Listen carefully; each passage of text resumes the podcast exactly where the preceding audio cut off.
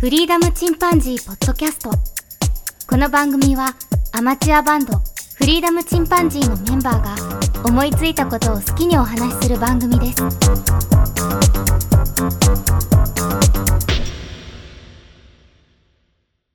さあ始まりました。フリーダムチンパンジーの佐藤です。フリーダムチンパンジーの件 です。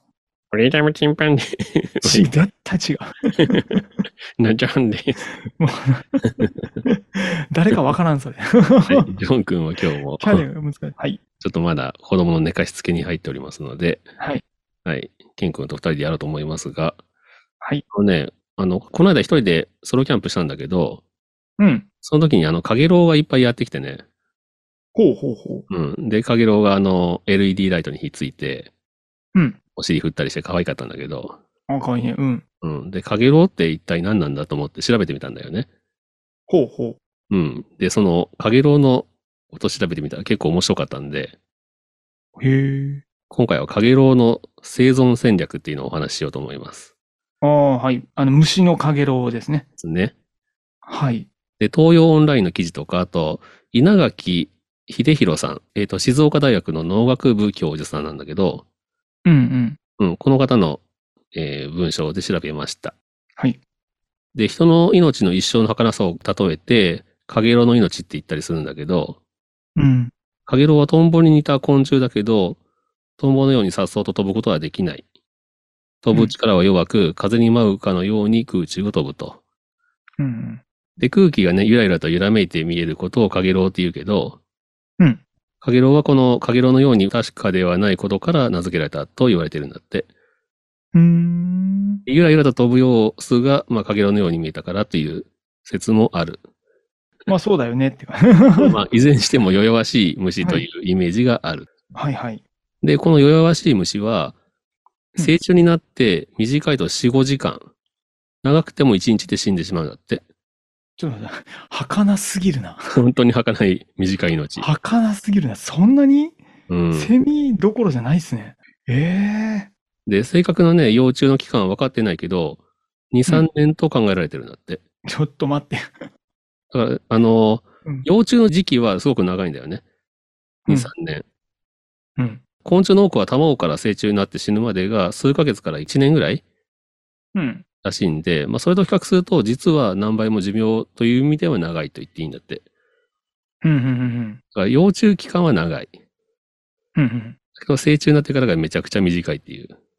そうあのー、ざっくりなんですけど、うん。パーセンテージでは多分0.0003%そんな感じで。とか、そんなレベ ルだよね2、3年ね、幼虫でい 生きてて、成虫の期間ながってから4、5時間っていう ね0.0000。まあそのうちにや遊びに来たかげろうちゃんは、はい。そのね、儚い4、5時間の間うにわ遊ーびに来てくれたんだなとそう思ってで、すそう思うと、かげろうさん、すみません、もうすごい変わりました、見見方が。はい。 ね、なんかね。だからそういう、ね、僕らが目にするかげろうの成虫っていうのは、かげろうにとっては死ぬ間際の一瞬の姿なんだって。うわ、すごい。はい。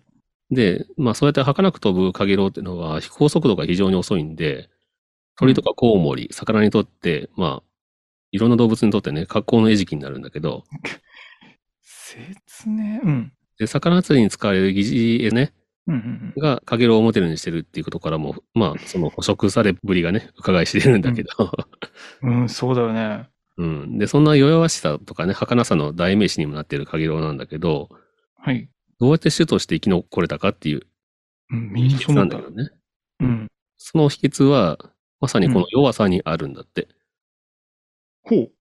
弱肉強食の自然界で弱さを武器に生き残ってきたカゲロウの生存戦略とは一体どんなものなのでしょうかという話で、はいはい。で、近年のね、研究により、あの、昆虫が生まれたのは4億8000万年前だっていうふうに明らかになってるらしいんだけど、うん。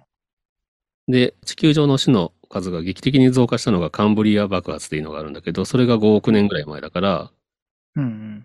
だから昆虫がね、もうその後2000万年ぐらいですぐ誕生してるんで、昆虫はすごく、この地球上ではね、うんすごく早く生まれてきた生き物なんだけど、うん。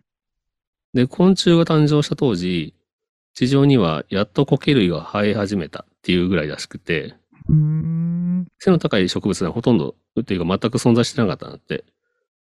うーん。で、まあそんな世界でね、あの、昆虫は最初の陸上生物として生活を始めるんだけど、うん。で天気がおこ訪れたのが4億年前。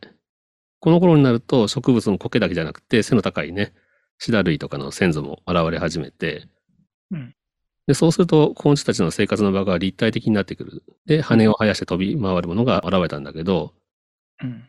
で、旧種類と呼ばれる、その最初の種類は、地球で最初に空を飛んだ最も原始的な昆虫とされてるんだって。うーん。で、この旧種類っていうのは2種類、2グループしかないらしくて、うん。一つはトンボ。で、もう一つがカゲロウらしへえ。い。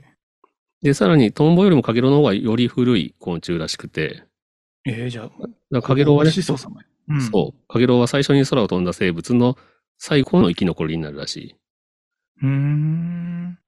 い。で、まあ実際数時間しか生きれないっていう成虫っていうのは、まあカゲロウだけなんだって、やっぱり他はもっと長く生きる。うん。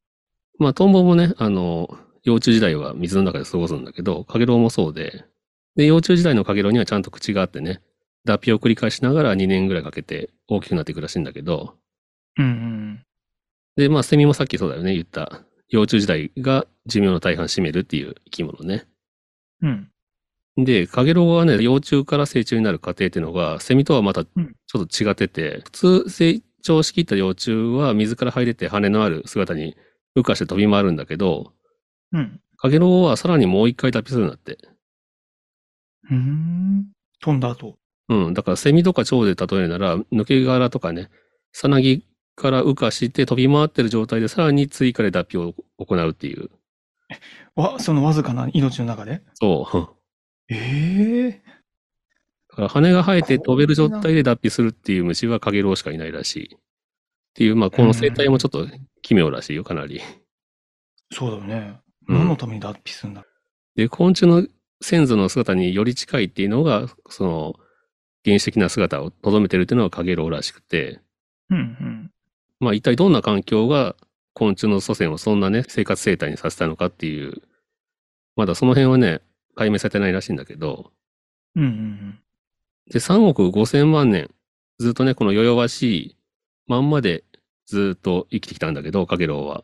何か強みがないとね、うん帳尻が合わないっていうか、ありえないっていう、うん。うん。生存してないはずだからね。うん。ねその強みとは何だろうかというと、それは口を捨てて食べないことだなって。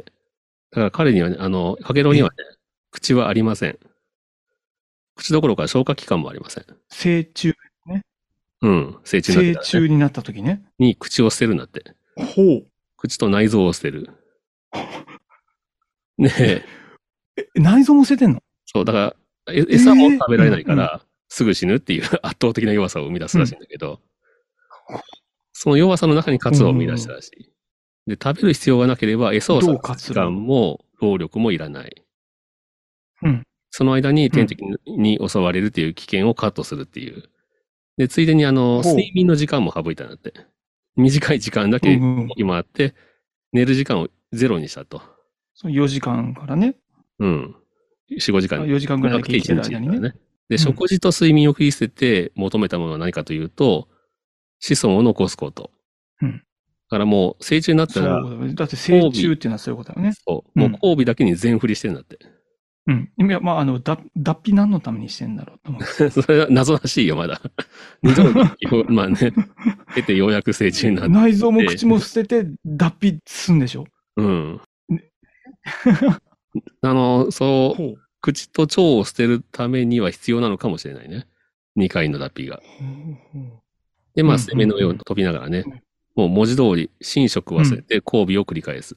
で、交尾が終わったら、うんうんオスはそのまま水面に落ちて死ぬらしい。 げ、すげえ。だから長生きする方はまそだこメでスだ。終了なんや。うん。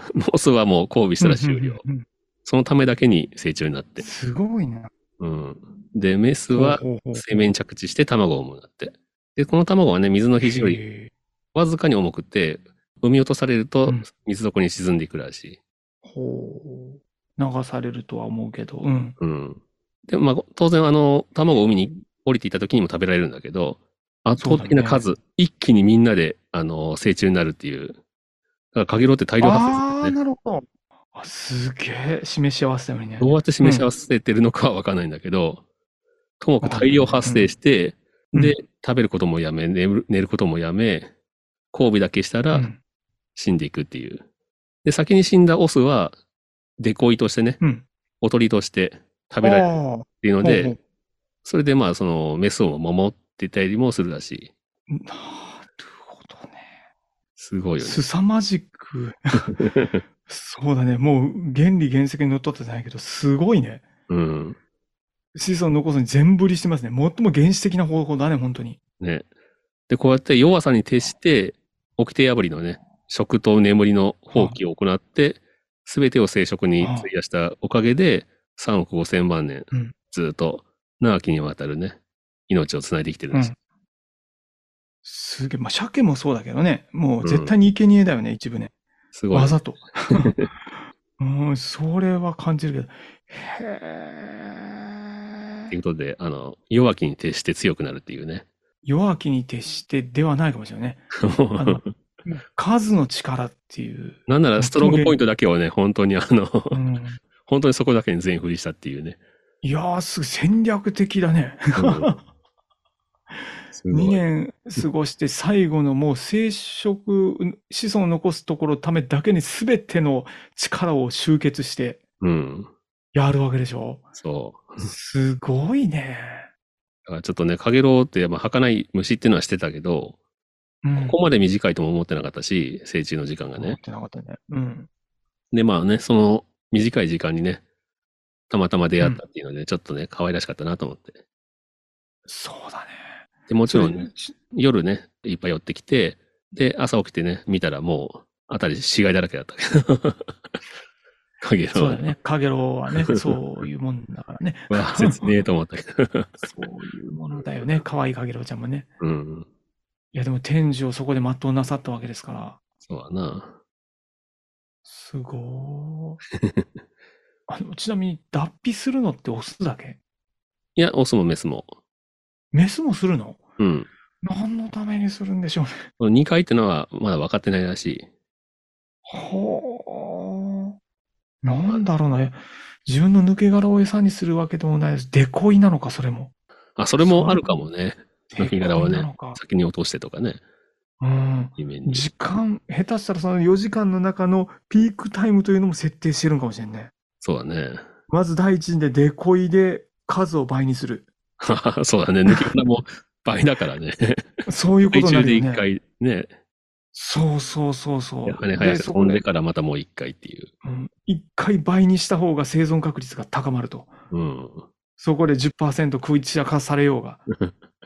次のところであの30%やられるところがもともと倍にしてあるから、うん。元の損害で減らせ減らせると。うん。す げえ。それをなんでその種全体として示し合わせて1回脱皮できるんだろねそんなもんわからんけどね。それ鳥はな鳥なんかもね、あの、一斉にね、巣に帰ったりとか、う。うんうんうん。うん。するよね。あるからすね、謎の何かそうやって、全体の、全体が意志があるように動くっていうね、げえ。うんうんうんうんうん。そうだね。あるのかもしれないけど。すっげえ。まあよく言うのはね、その気温とかね、うん。が影響したんじゃないかっていうふうにも言うけど、気温だけとも思えないよな。いや、思えない よね。基本だけだったらずれるよね。うん。そんな一気に4時間だけぴったし合わせるなんざ、ちょっとすごいね。謎なんだけどね。な、何のトリガーになってるんでしょうか。うんねえ、痺れるね。何かあるんだろうね。なんかそういう大量発生する虫ってね、いるけど、あの、雪虫とかね、北海道、うんうんうん今年すごいいっぱいいるらしいけど、うん。そうだね。うん。すごいね。まあ、なんでもちょっと調べてみたら面白いなと思って。うんうん。なんでね、いやあの、アゲロウがね、寄ってきたら、あの、いじめないであげてください。いや、もう。 かげろう、かげろう今度来た時さ、いや、こんなところに来ちゃダメだって言ってたの。そこに、 あの、そこ、そこに、ここに時間を使うんじゃない。殺虫剤もね、シューとかしないであげてください。そんな、もう切なすぎるな。いや、やけに真剣に止めてしまいそうだよね。 何この虫気持ち悪いとか言って、やめなさいカゲロウはやめなさいかアゲロウはね、って。ほんと返してあげて、もう本当にシートみたいな、海に捨てて、みたいなのじゃない けど、気持ち入るよね。でもね、あ俺、そう周りにさ、あのうん、蚊取り線香とかいっぱい焚いてたんだけど、うんえかあの、かげろうだけ平気で寄ってきたんだよね、電気に。ひょっとしたら汚いんかなと思って。あい、あいつら、空気すらつよく考えたら口もないから吸わないのか。吸ってないな。でも酸素はいるよね、酸素って。わからわんけど。からんけど。いらんのでかもな口ないからね。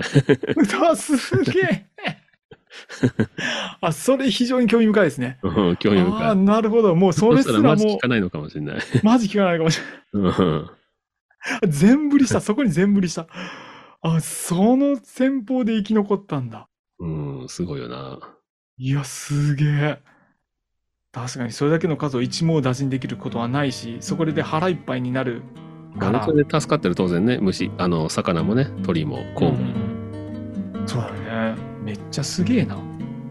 熱いわ。よくわかりました。ということで、今回は、かげろうちゃんのお話でした。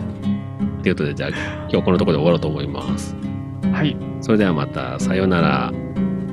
さようなら。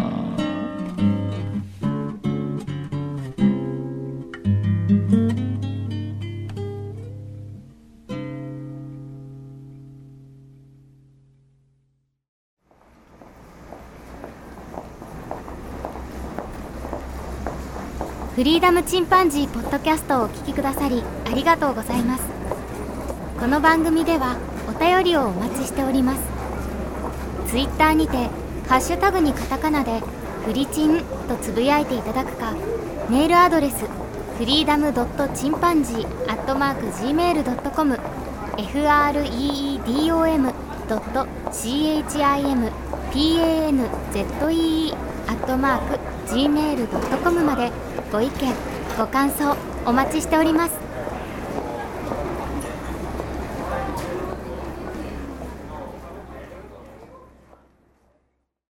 あーえーいや、むっちゃ勉強になった。もうかげろうの見方がめっちゃ変わった。もう大量いやにー発生したら、あうの、ん車で走っても道路に、うわーっていたりするんだよね。うーん、そうだよね。うわーものすげえなんか数いるから走って、嫌だななんかタイヤ潰してさ、なあんそうかそうそうそう。車汚れるわーってぐらいにしか思ってなかったけど。思ったんやけど、 もうこいつらのもう、だって僕らの大大先輩だもんね。うん、そうだね。一番上の先輩だようんね。一番上のパイセンのこの生存戦 略。もうこれを見てこう泣くしかないよね。散っていった男たちを ね。 5時間っ て、切なすデぎコイ、デコイ作って必死で子孫を残して、そして死んでもデコイになる。ね。死んでも守るっていう。 まあ、虫はね、結構、オスは、吐かないやつ多いけどね。カマキリそうだね食べられたりとかね。うん。うんうん。そうそうそうそう。いや、でも、あれは言ってみれば愛だよね。 愛なんだ、ね。もうあ愛だよ ね。愛なんだねもう残すためのね、愛だね。だって、自分の命を最もよく、最も輝かせる方法が食べられること。ああ、そなうんだだけね、ど、最も主にとって役に立つ方法ってやつですよね。うんそのエネルギーがね、子供のエネルギーなんだもんね。そうそうそうそうそう。まあ、人間も似たようなもんだけどね。でまあそう、 うバ捨て山って昔あったけどね。うば捨て山に行く人たちも、そんな、いいやだ、こりゃーとかそんなことは言わず、 ありがとうねって言って言ったっていうね。 うん。それが主にとって最も良いと、自分たちにとって最も良いと判断した時の。まあね、口べらしそうなのかもしれません、ねまあ、口べらしで子供をね、捨てることも多かったけどね。大昔はね。 もうそれはもう辛さしかないけどな。それ確かに地獄だよ。それは辛さしかねえ。もう本当にもう、まさに地獄でございますよ、本当に。だから明治時期とかはでも本当に米が不作だったらもう怖いわ、もう。子供を売ったりね、 まあでも、うん。もう命がね、その頃は軽かった。軽かったんだろうな。うん。まあまあまあまあ、かげろう先輩のことを言ったら全然そんなことは言えないですけど ね。かげろう先輩戦の儚さに比べたら。いや、もうすごく勉強になりました。はい。 はい。第2のエンディングみたいになってるけどな。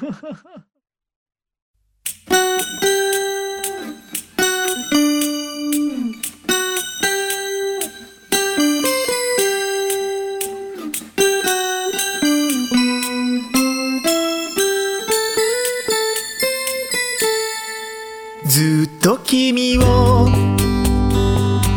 待ち続けた晴れの日も雨の日も朝も夜も確かなものはなくてもきっといつかつながるかな好きな人優しく包みたいと願った毎日が僕が昔夢見てた笑顔ただただ嬉しい紡いだ想いが今ぬくもりに Welcome to the world Welcome to the world Welcome to the world 君をありがとうずっと君を待ち続けた星の日も闇の日も夏も冬も眠れない夜を越えてもうすぐだね無事においで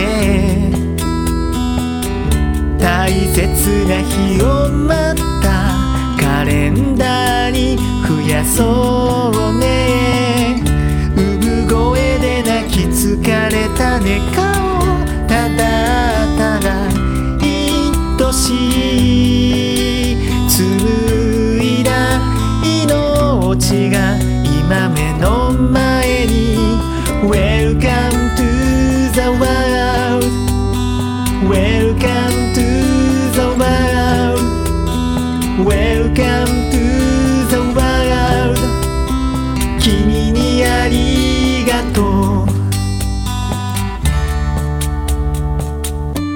歴史に名を残さなくても大きな家に住まなくてもただみんなが元気でいてくれたならいろんなことがあるけど一つだけ覚えといて君に出会えて幸せだよ君にありがとう